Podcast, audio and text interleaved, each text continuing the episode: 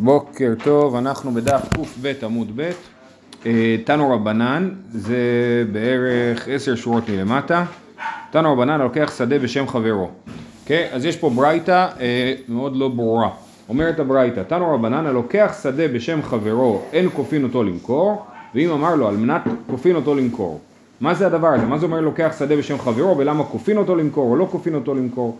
אז זה לא ברור. מייקה אמר אמר רב ששת אחי קמר, הלוקח שדה מחברו בשם ריש גלותא, אין כופין אותו ריש גלותא למכור. ואם אמר... כן, בבבל, סיפור, כן, נכון. אה, ואם אמר על מנת כופין, את ריש גלותא למכור. זאת אומרת, אה, אדם קונה מחברו שדה, אבל הוא מפחד שיהיה בלאגן, יפנו אליו כל מיני, הוא אומר לו, אתה יודע מה, אל תכתוב שמכרת את זה לי. תכתוב שמכרת את זה לריש גלותא, וככה יודע שאף אחד לא יתווכח איתך, כי אף אחד לא רוצה להתווכח עם ריש גלותא. אז כתוב על השטר מכר, השדה הזאת נמכרה לריש גלותא.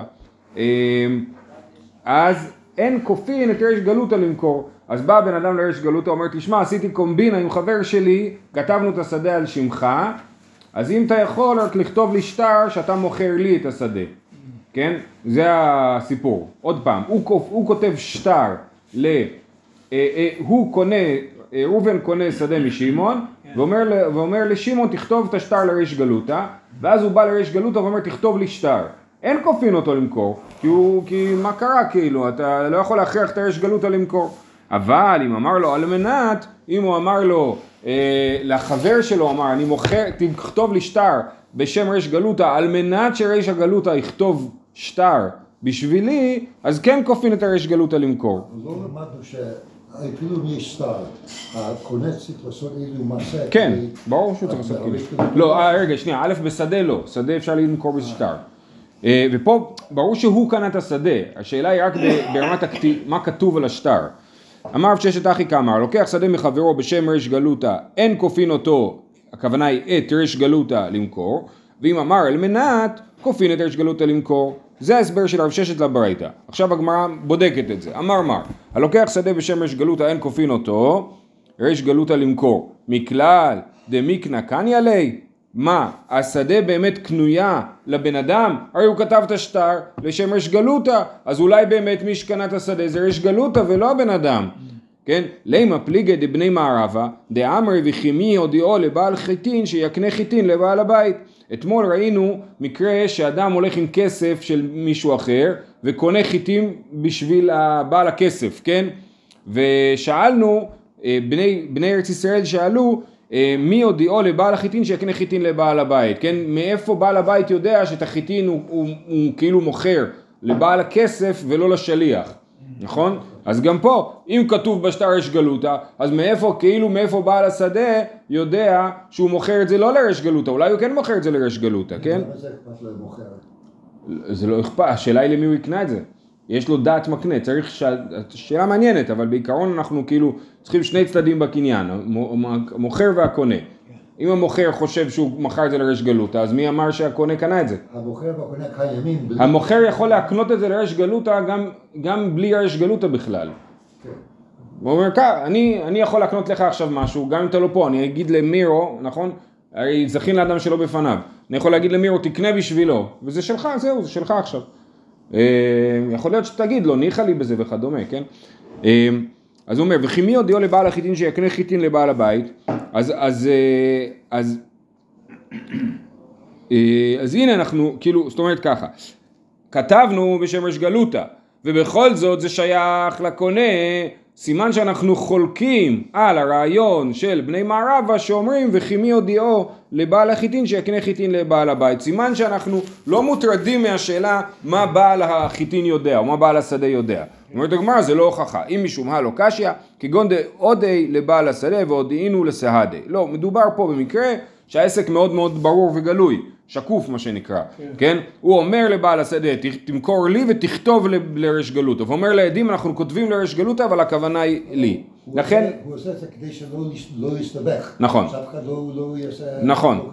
כן. אבל הוא מסתבך בכל מקרה. נכון, אתה צודק, כן. אנחנו תכף נדחה את זה.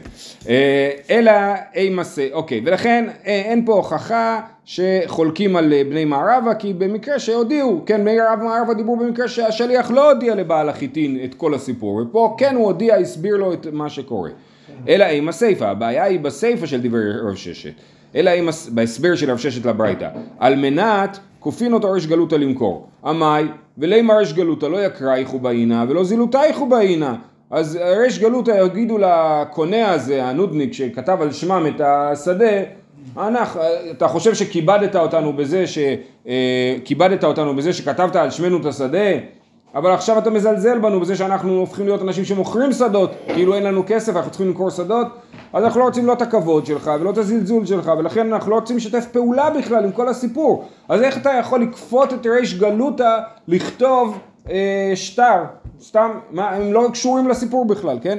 אז הם, הם, הם, הם אומרים לא יקרא איכו בעינה ולא זלותה איכו בעינה, ולכן אה, לא יכול להיות שאנחנו כופים את הריש גלותא לכתוב שטר, ולכן ההסבר לברייתא הוא לא הגיוני. אלא אמר אביי, בוא נקרא עוד פעם את הברייתא, הברייתא אמר, הלוקח שדה בשם חברו, אין כופין אותו למכור, ואם הוא אמר לו על מנת, כופין אותו למכור. אז אביי מסביר אחרת, אלא אמר אביי, הכי כאמר, הלוקח שדה בשם חברו, אנחנו לא גורסים פה ריש גלותא, בסדר? מוחקים את הריש גלותא בגרסה. אז הלוקח שדה בשם חברו, אין כופין את המוכר למכור, אז פה בכלל אין סיפור של ריש גלותא, אלא הוא לוקח שדה בשם חברו. שוב, הוא אומר לבעל השדה, תכתוב את השם של החבר שלי ולא את השם שלי. אין כופין את המוכר למכור זימנה אחרתי. ואז הוא אומר לו, טוב, עכשיו תכתוב עוד שטר בשבילי. כן? זאת אומרת, הוא אומר למוכר, אתה אה, אה, מוכר לי את השדה, תכתוב את השדה ללוי, כן? ואחרי שהוא כותב את השדה ללוי, הוא אומר לי, טוב, עכשיו, כדי שלא יהיה לי בעיות עם לוי, אז תכתוב עוד שטר בשבילי את השדה. כן? אז אין כופים את המוכר למכור זימנה אחריתי. ואם אמר לו, על מנת, אם אמר לו, אני קונה ממך את השדה, על מנת שאתה תכתוב את זה ללוי, ואחרי זה תכתוב עוד שטר בשבילי, הוא מתנה איתה שהוא יעשה את זה, והוא הסכים, אז זה תנאי במכירה, ולכן, אז כן כופין את המוכר למכור. זה הסיפור. שוב, מדובר במישהו שעשה שטר פיקטיבי ללוי, ובאמת הוא רוצה שטר נוסף לעצמו לשמעון. והשאלה אם כופין את המוכר לכתוב שטר נוסף או לא.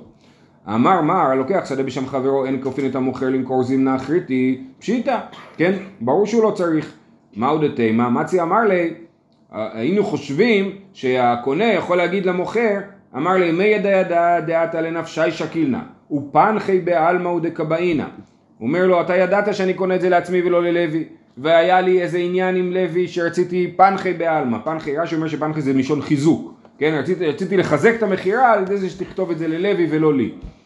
אה, וזוזי בקדי לא שדין, אבל לא סתם זורק כסף על שדה לקנות ממך שדה ומביא את המתנה ללוי, אלא הדתא דקתא לאשתי האחרין, כן? אלא היה ברור לי ולך, שאני אומר לך לכתוב את השטר על שם לוי, שזה פיקטיבי, ואתה תצטרך לכתוב לי שטר נוסף אחרי זה, כן? כמה שמלן, דאמר לי, עניין עבדלך בעד יהודה זבנט לי בשמי, ויכתוב לך שטר אחרינה. הוא אומר לו, אני לא יודע מה אתה עושה מהחיים שלי, יש לך עניינים עם לוי, תסדר אותם עם לוי, ושהוא יכתוב לך שטר, כן? עכשיו כאילו כתבתי שטר שהשדה שייכת ללוי, אז שלוי יכתוב לך שטר שהוא מעביר לך את השדה, כן? ואז לא יהיה לאף אחד תביעות על השדה. בקיצור, הוא אומר לו, זה שכי... היינו חושבים שהקונה יגיד למוכר, הרי ברור פה שהיית צריך לכתוב לי שטר נוסף, הוא יגיד לו, לא, זה לא ברור לי, אתה יש לך עניינים עם לוי, תסתדר איתו. אה, אוקיי, זה היה על החלק הראשון של הברייתא. ואם אמר לו על מנת כופין את המוכר למכור, פשיטה, הרי ברור שאם הוא אמר לו על מנת שתכתוב לי שטר נוסף, אז הוא חייב, חייב לכתוב לו שטר נוסף, זה היה תנאי בתוך הקניין. לא צריכה, דאמר לה הוא לסעדי קמי דידי. הוא באמת, הוא לא אמר לו על מנת, הוא לא אמר לו בפנים אתה חייב לכתוב לי שטר נוסף, כי אז ברור שהוא חייב לכתוב לו שטר נוסף, אלא הוא אמר לעדים בפני המוכר, חזו דשטרה אחרינה קבעינה. תסתכלו, אני רוצה עוד שטר, רק שתדעו לכם שאני מתכנן לקחת עוד שטר, כן? מהמוכר. ואז מצי אמר לי, אמינא שטר המהח דקשקלת בשמי, כאמרת, כמה שמלן, דאמר לי לאחי טרחי ואמר לו לעדים, כמך דמינך ודקבעינה. המוכר אומר לקונה, אני חשבתי שמה שאמרת לעדים, התכוונת שאתה תיקח מלוי עוד שטר, כן? מהגורם השלישי. אז הם, ואז הוא אומר, הוא עונה לו, לא, למה אתה חושב שטרחתי להגיד את זה בפני העדים, בזמן שאתה שומע, בשביל שאתה תדע שאתה חייב לכתוב לי עוד שטר. אז אמנם לא היה על מנת בתוך הדיון, אבל היה לך ברור, ואני אמרתי את זה בפני העדים, שאתה תצטרך לכתוב לי עוד שטר, אז אתה לא יכול אה, להתחמק מלכתוב לי עוד שטר. זהו, סיימנו את הדבר הזה, זה ברייתא באמת קצת אה, משונה, גם המקרה משונה, למה שאדם יעשה את זה, אבל יש כל מיני סיבות לכתוב שטריות פיקטיביים, נגיד היום יש מס שבח, נכון? אני קונה את הדירה על שם הבת שלי, שהיא מעל גיל 18, בשביל שלא יתשלם מס שבח, כן, אז אפשר, לה, כל מיני סיבות לעשות שטרות פיקטיביים, ואז אה, באמת צריך לבדוק שכששטר הוא פיקטיבי, או כשמכירה היא פיקטיבית, צריך לוודא שהיא באמת ממלאת את הייעוד שלה ולא משהו אחר. זהו. עכשיו יש לנו פה עוד סוגיה, היא לא כל כך קשורה, היא באמת קשורה לעניינים אחרים. רב כהנא היה זוזי הקיטנה, לסוף יקר קיטנה. אה, אז רב כהנא היה, קנה אה, פשתן, קיטנה זה פשתן, הוא קנה פשתן מבעל הפשתן, אבל הוא לא קנה, הוא לא לקח את זה עדיין, הוא שם כסף, כן? שם כסף על פשתן. אתה חייב לי שלוש קילו פשתן, או לא יודע איך עושים את זה במטראז', אני לא יודע איך אה, קונים פשתן. אז הוא, אז התייקר הפשתן. וזבני מרבתי דקיתנה, הבעל הפשתן אמר, רב כהנא תמיד חכם, אני אפנק אותו. הוא מכר את הפשתן שהיה לו, והביא לרב כהנא יותר כסף ממה שהוא שילם. הוא שילם 100 שקל, לקנות 3 קילו פשתן. המחיר של הפשתן עלה ל-200 שקל, אז הוא מכר את זה ב-200 שקל, הביא לרב כהנא 200 שקל. נכון, אבל הוא הגדיל ראש. אם הוא היה מביא לו את הפשתן לא היה לנו שום שאלה. ברור, הרב כהנא קנה פשתן, הוא לא יכול לבטל את העסקה, הוא צריך להביא לו את זה. כן. אבל הוא עשה לו רווח. אמר לי, אה, אולי היה לו שם אינטרסים כלכליים בעצמו, אולי הוא גזר איזה קופון, לא יודע. עתה לקמי דרב. אז רב כהנא הלך לרב ואמר לו, אני לא יודע מה לעשות. נתתי 100 שקל, קבל חזרה 200 שקל, זה נראה כמו ריבית, זה רע מאוד. אמר לי, מה יעבד? איזה לישקל זוזאי? אמר לי, אז הוא אומר, מה, אני יכול לקחת את הכסף? אמר לי, איקי כזבני אמרי היי קיתנא דכהנא הוא זיל שקול. והיא לא, לא תשקול. אם כשמכרו את הפשתן, אז אמרו לקונים, תקשיבו, אנחנו מוכרים לכם את הפשתן של רב כהנא, כן? אז ברור שזה סך הכל הם עשו לך טובה והם מכרו בשבילך פשתן, אין לך שום בעיה להרוויח מזה. אבל אם הם לא אמרו את זה, אז הם חשבו שהם מוכרים את הפשתן של עצמם, והם רק מביאים לך ריבית עכשיו. אתה נתת 100, הם, הם, לך 200. והיא לא, לא תשקול. אומרת הגמרא שוב פעם, כמען, כבני בערבה דאמרי מי הודיעו לבעל חיטין שיקנה חיטין לבעל המעות, כן? אה, אה, אה, עוד פעם שואלים, מה הקונה, פה זה המוכר, כן, אבל בדרך כלל זה המוכר, פה זה הקונה, מי הודיעו לבעל חיטין שיקנה חיטין לבעל המעות, מה, מה, למה אכפת לי, למה אכפת לנו שידעו הקונים שהם קונים את הפשטן של רב כהנא, כי אנחנו אומרים את הסברה של בני מערבה של מי הודיעו, שתמיד אם הקונה, אם אף אחד לא הודיע לקונה ואף אחד לא הודיע למוכר אז הם לא יודעים מה הם עושים כאילו, כן? באמת יש כאלה שמוחקים את המשפט הזה מפה, הם לא גורסים אותו פה כי הוא...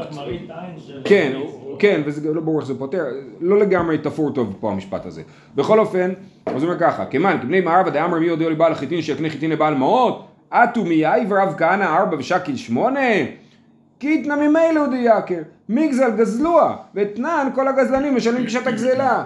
מה אתם רוצים מרב כהנא? רב כהנא קנה פשתן, כן, בא, בא הבן אדם שהפשתן אצלו, גוזל את הפשתן של רב כהנא ומוכר אותו. הוא צריך לשלם כשעת הגזלה. מתי הוא מכר את זה? בזמן שהפשתן היה יקר. אז הוא מחזיר לו כמו שעת הגזלה. אז מה הבעיה פה? למה צריך, שוב, למה צריך שהקונים, שהמוכרים יגידו אנחנו מוכרים את הפשתן של כהנא? גם אם הם חושבים שהם מוכרים את הפשתן של עצמם, כן? הרי הם גזלנים שגזלו את הפשתן של הרב כהנא, אז שיחזירו את זה במחיר שהם מכרו את זה, כי זה הרגע שהם בו הם גזלו את הפשתן. אז אנחנו לא צריכים את הקומבינה הזאת של ידעו שהם קונים את הרב כהנא. גזל, יש עניין של כוונה גם, לא? לא, לא. גזל זה לא, גזל יש המון דרכים לגזול. כל שימוש שלי במשהו שלך, אז הוא גזל, כן? פה הוא חושב שהוא עושה את הבעל הפשתן טובה. יכול להיות. נכון, אבל הוא עושה את זה בלי רשותו. יכול להיות שלא עולה על דעתו שמישהו... זה לא משנה אבל את העובדה שהוא צריך לשלם את זה, זה לא משנה. כאילו אנחנו כאילו חושבים שגזל זה רע. וגזל זה באמת רע, כן? אבל גם יש לנו כאילו פה מקרים שהם כמו גזל, מבחינה כלכלית כאילו עובדים כמו מערכת של גזל, אני חושב שזה הנקודה. אמ, אז הוא אומר, אה, אז באמת מה הבעיה? למה, שוב, רב כאילו אמר לו, אם ידעת, אם הם ידעו שמוכרים את הפשטן שלך, אז אתה יכול לקחת את הכסף, ואם לא, אז לא. ואנחנו לא מבינים למה רב מסתבך כל כך, כן? לקחו את הפשטן של רב כהנא, מכרו אותו ברווח, אז שיחזירו לרב כהנא את הרווח. העניין של הריבית פה? לא לא. לא, הריבית זה כאילו הוא שם 100 שקל ומקבל חזרה 200, נכון? כן. אז זה, אז זה נראה רע, אז זה כאילו שם אנחנו מתחילים. יש לנו פה משהו שנראה רע, אבל אומרים מה הבעיה? הוא קנה משהו, מכרו את המשהו ברווח, שיביאו לו את הרווח, נכון? אז אומרת הגמרא, אמר אטם אמנה ו... ולא משקה רב כהנא לקיתנא ורב לטעמי דאמר רב עושים אמנה בפירות ואין עושים אמנה בדמים. זה לא היה מקרה שהיה להם פשתן. כשהוא הביא את הכסף, לא היה להם פשתן עדיין. הפשתן, היה, לא יודע מה, התחיל לצמוח, כן? אז זה נקרא אמנה. זה לא שרב כהנא משך את הפשתן וזה הפשתן שלו. רב כהנא, הם אמרו לו ככה, אנחנו מגדלים פשתן, כן? מוכרים לך את זה על הנייר. בדיוק, מוכרים לך את זה כשער הזול מוקדם, כן? מותר לעשות את זה בתנאים מסוימים. אז הם מכרו לו את הפשתן מלכתחילה לפני שהפשתן היה קיים, או לפני שהפשתן היה ברש- ברשותם, אז זה לא הפשתן של רב כהנא, זה שיש להם איזשהו חוב של פשתן לרב כהנא, נכון? עכשיו, מותר לעשות את זה אם הם היו מביאים לו פשתן בסוף, אבל אם הם מביאים לו בסוף כסף, אז זה בדיחה, כי הם יכול להיות שלא יהיה שם פשתן בסיפור בכלל, נכון? הוא אומר להם, אני קונה מכם פשתן עכשיו, שם 100 שקל, אחרי חודשיים מביאים לו 200 שקל, אומרים, אה, פשתן, עשינו, מכרנו, קנינו, קח 200 שקל, זה ריבית כאילו, כן? לפי רב, כן? אז רב אומר, זה נקרא לעשות אמנה, לעשות אמנה זה לשים את הכסף מוקדם, כן? אז רב אמר, עושים אמנה בפירות ואין עושים אמנה בדמים. מותר לקנות דברים מוקדם אם אתה מקבל את הדבר בסוף. אבל אם מקבל את בסוף כסף, אז אתה לא יכול לקנות מוקדם. מה זה לא מסחר? זה מחלוקת. זה זה כמו מניות, אם אתה עושה מניות, זה מורכב. זהו, אז המניות זה דומה מאוד. כן. אז הוא אומר שזה פחות קשה. לא היו- לא, לא, לא, לא, אני לא אומר את זה. חכה, אנחנו נגיע לאיזה נשך ונשב על הדברים האלה בנחת, כן? אבל, בתקופת המשנה לא היו מניות, זה נכון, אבל באמת אין הלכה כרב בדבר הזה, כן? פה אנחנו רואים הלכה, אה, זה סוגיה של רב כהנא ורב, אבל באמת התוספות הוא מביא שיטת רבי ינאי שאפשר לעשות אמנה אפילו בדמים, אבל אנחנו לא ניכנס לזה עכשיו. אה, אה, אוקיי, אז זה הסוגיה הזאת, סיימנו, עוברים הלאה. עכשיו, למדנו בפרק הגוזל על גזלה, עד עכשיו דיברנו על שינוי וקונים את הגזלה וכולי. יש לנו עוד מערכת שלמה של דינים ביחס לגזלה, שמי שגזל גזל ונשבע לחברו שהוא לא גזל אותו, ואחר כך הודה לו שהוא כן גזל אותו, אז הוא צריך לשלם קרן וחומש ואשם.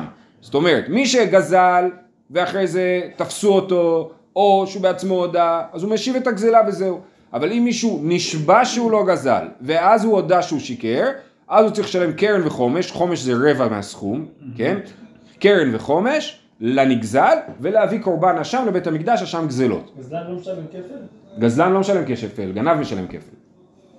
אמ, אז, אז זה הדין של התורה ועל זה עכשיו אנחנו הולכים לדבר. הגוזל את חברו שווה פרוטה ונשבע לו, כן, ונשבע לו שהוא לא גזל אותו ואז הודה שהוא כן גזל, יוליכנו אחריו למדי, או יש גרסה אפילו למדי, כן? אה, אה, זאת אומרת, הגזלן עכשיו צריך לרדוף אחרי הנגזל, להחזיר לו את הגזלה, אפילו אם זה פרוטה, והוא, והוא כבר טס לארה"ב או להוואי, הוא צריך לטוס אחריו להחזיר לו, כן? נשבע לו יוליכנו אחריו למדי. לא ייתן לא לבנו ולא לשלוחו, חייב להחזיר לו ביד, לא לבן שלו ולא לשליח שלו, אבל נותן לשליח בית דין, יש לנו כולה אחת שהוא יכול לתת את הכסף לשליח בית דין, או, והוא ידאג להביא את הכסף לנגזל. הבית דין ישלח מישהו, אולי לבית דין יש, אה, כן. אולי הבית דין עם חבדניקים, הם ממילא טסים לכנס השלוחים, אבל כן. הבנתי שאם אתה שם בתחום שלו זה כאילו נתת לו. תחומו. זה לא ברור, לא, לא, זה לא פשוט. יש עניין שחצר קונה, אבל זה חצר קונה דווקא כשהבעלים נמצא ליד החצר, או יש בזה הרבה פרטים, חצר המשתמרת וכדומה, כן. אבל אם אין לי פה חצר, מחקתי את הכל, נסעתי, כאילו. אמ, אם מת, יחזיר ליורשיו. אז אמרנו לא לתת לבנו, אבל אם הנגזל מת, אז כן אפשר לתת ליורשים. נתן לו את הקרן ולא נתן לו את החומש, אז הוא חייב לשלם לו קרן וחומש. אז הוא שילם את הקרן, את החומש הוא עוד לא שילם. מחל לו על הקרן ולא מחל לו על החומש. הוא אמר לו, אתה חייב לשלם לי רק את החומש, אני עקשן על החומש. אה, מחל לו על זה ועל זה, חוץ מפחות משווה פרוטה בקרן. הוא אמר לו, אתה לא צריך לשלם לי כלום, רק עשר אגורות מתוך הקרן, אינו צריך ללך אחריו. כל הדין הזה שאמרנו שילך אחריו אפילו מדי, זה כשהוא צריך לשלם לו פרוטה מתוך הקרן. אם זה החומש, או אם זה פחות מפרוטה בקרן, הוא לא צריך ללכ- ללכת אחריו. נתן לו את החומש ולא נתן לו את הקרן, מחה לו על החומש ולא מחה לו על הקרן, מחה לו על זה ועל זה חוץ משווה פרוטה בקרן, צריך ללך אחריו. אוקיי? נתן לו את הקרן ונשבע לו על החומש, הרי זה משלם חומש על חומש, עד שיתמעט הקרן בשווה פרוטה. זה מקרה כזה. הוא נשבע שהוא לא גזל והוא הודה שהוא כן גזל, הוא צריך לשלם לו קרן וחומש. משלם לו קרן ונשבע לו שהוא שילם לו כבר את החומש, אוקיי? ואז הוא אומר לו, הוא מודה שהוא לא שילם את החומש. אז עכשיו החומש הופך להיות קרן. כי על החומש הזה בעצמו, כאילו נשבעת והודית ש, ששיקרת. אז עכשיו הוא צריך לשלם את החומש עם חומש על החומש, כן? אז נגיד זה היה אה, 100 שקל, אז החומש של 100 שקל זה 25 שקלים, אז עכשיו הוא יצטרך לשלם לו 25 שקלים פלוס רבע של זה, שזה בערך 6, 6 ורבע שקל, כן? בנוסף. ואז אם הוא יישבע על זה שוב פעם, אז השש ורבע שקל יהפכו להיות קרן, והוא צריך לשלם חומש על השש ורבע שקל, אוקיי? אז זה משלם חומש על החומש, עד שיתמעט הקרן משווה פרוטה. עד שהסכום שעליו אתה נשבעת, הוא פחות משווה פרוטה, ואז יותר לא צריך לשלם.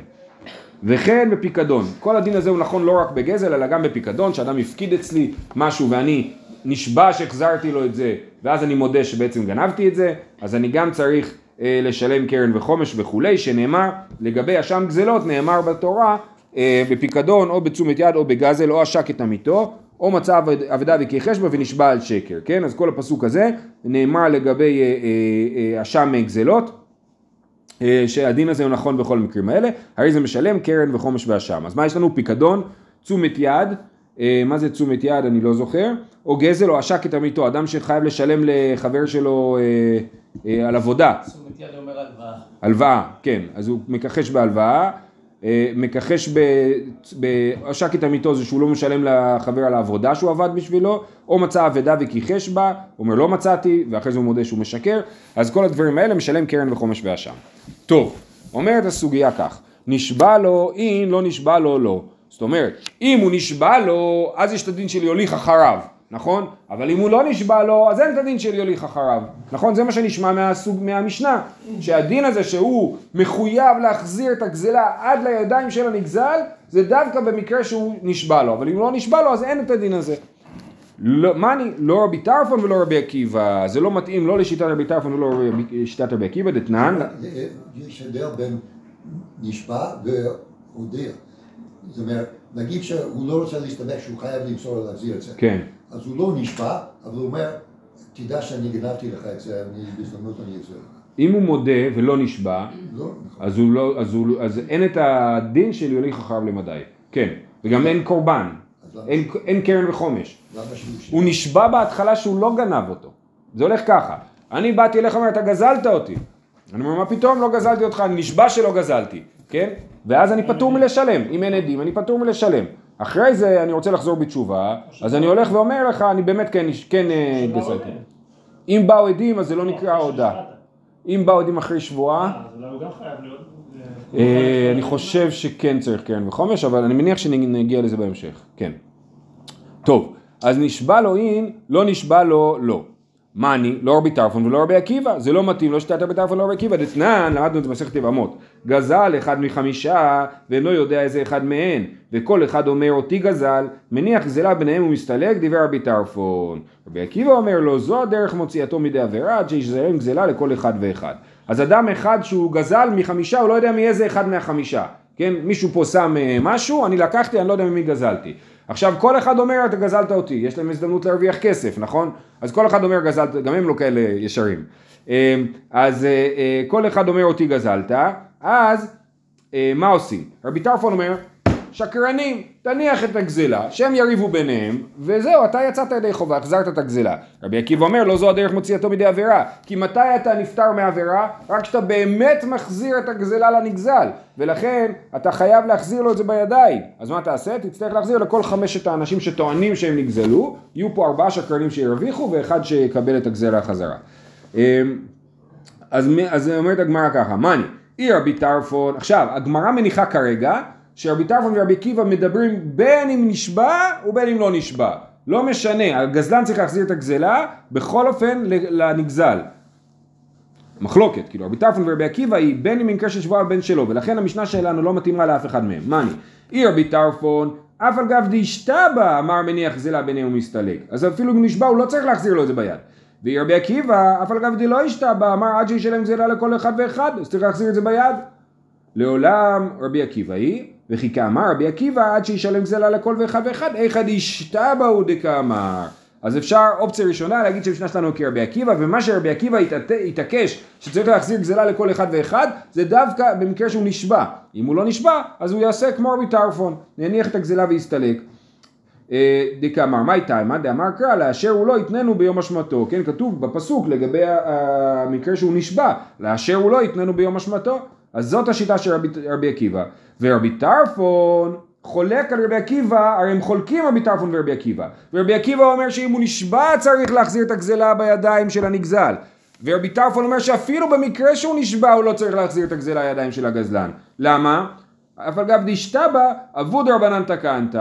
כן, החכמים תיקנו, אמרנו תקנת השבים, אנשים, אה, החכמים אז רוצים לעזור לגזלן לחזור בתשובה, אז אפילו אם הוא נשבע, אומרים תניח ביניהם ותסתלק, אתה לא צריך לשלם חמש פעמים.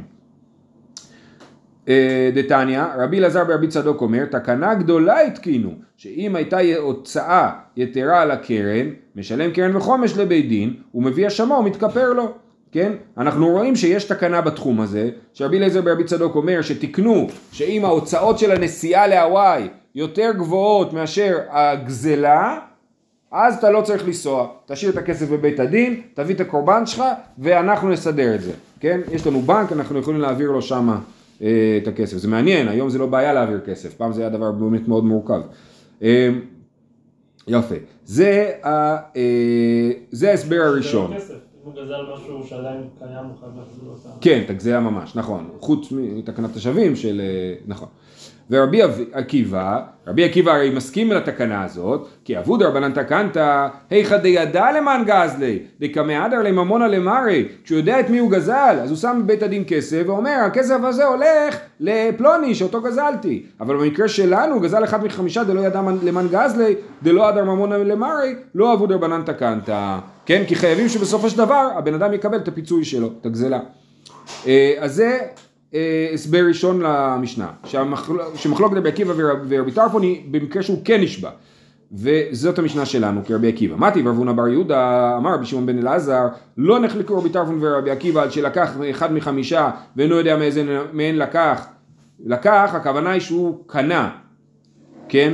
הוא קנה משהו שמניח דמי המקח ביניהם. אני קניתי מאחד מכם משהו ואני לא יודע ממי קניתי. כל אחד מכם אומר שאתה, שהוא המוכר. אז אני שם את הכסף של הקנייה ותסתדרו לבד. אוקיי? על זה לא נחלקו. לא נחלקו רבי טרפון ורבי עקיבא על שלקח אחד מחמישה ואינו יודע מאיזה לקח, שמניח דמי מקח ביניהם ומסתלק. על מה נחלקו? שגזל אחד מחמישה בני אדם, שהוא התחיל ברע, הוא גזלן. כן? על זה הם נחלקו, ואינו יודע מאיזה מהם גזל. שרבי טרפון אומר מניח דמי גזלה ביניהם ומסתלק, ורבי עקיבא אומר לו תקנה עד שישלם גזלה לכל אחד ואחד. אז זאת ברייתא לגבי מחלוקת רבי טרפון ורבי עקיבא. ואיסל כדאיתך דאשתבא, מה לי לקח, מה לי גזל. אם אנחנו רוצים להגיד שכל המחלוקת שלהם במקרה שהוא נשבע, אז אם הוא נשבע והוא שקרן גם בתור קונה הוא צריך ש... הוא, הוא לא בסדר. אין הבדל בין קונה שמשקר לבין גזלן שמשקר. מי שמשקר צריך לשלם קרן וחומש לנגזל. אז לכן לא יכול להיות שרבי טרפון ורבי עקיבא נחלקו במקרה שהוא נשבע. אלא נחלקו במקרה שהוא לא נשבע. כן? אי סלגדאי דאשתבא, מה לי לקח, מה לי גזל? קושייה ראשונה. קושייה שנייה, ועוד מה תברבה, מעשה בחסיד אחד, שלקח מחמישה בני, משני בני אדם, ולא היה יודע מאיזה מהן לקח, ובא לפני רבי טרפון.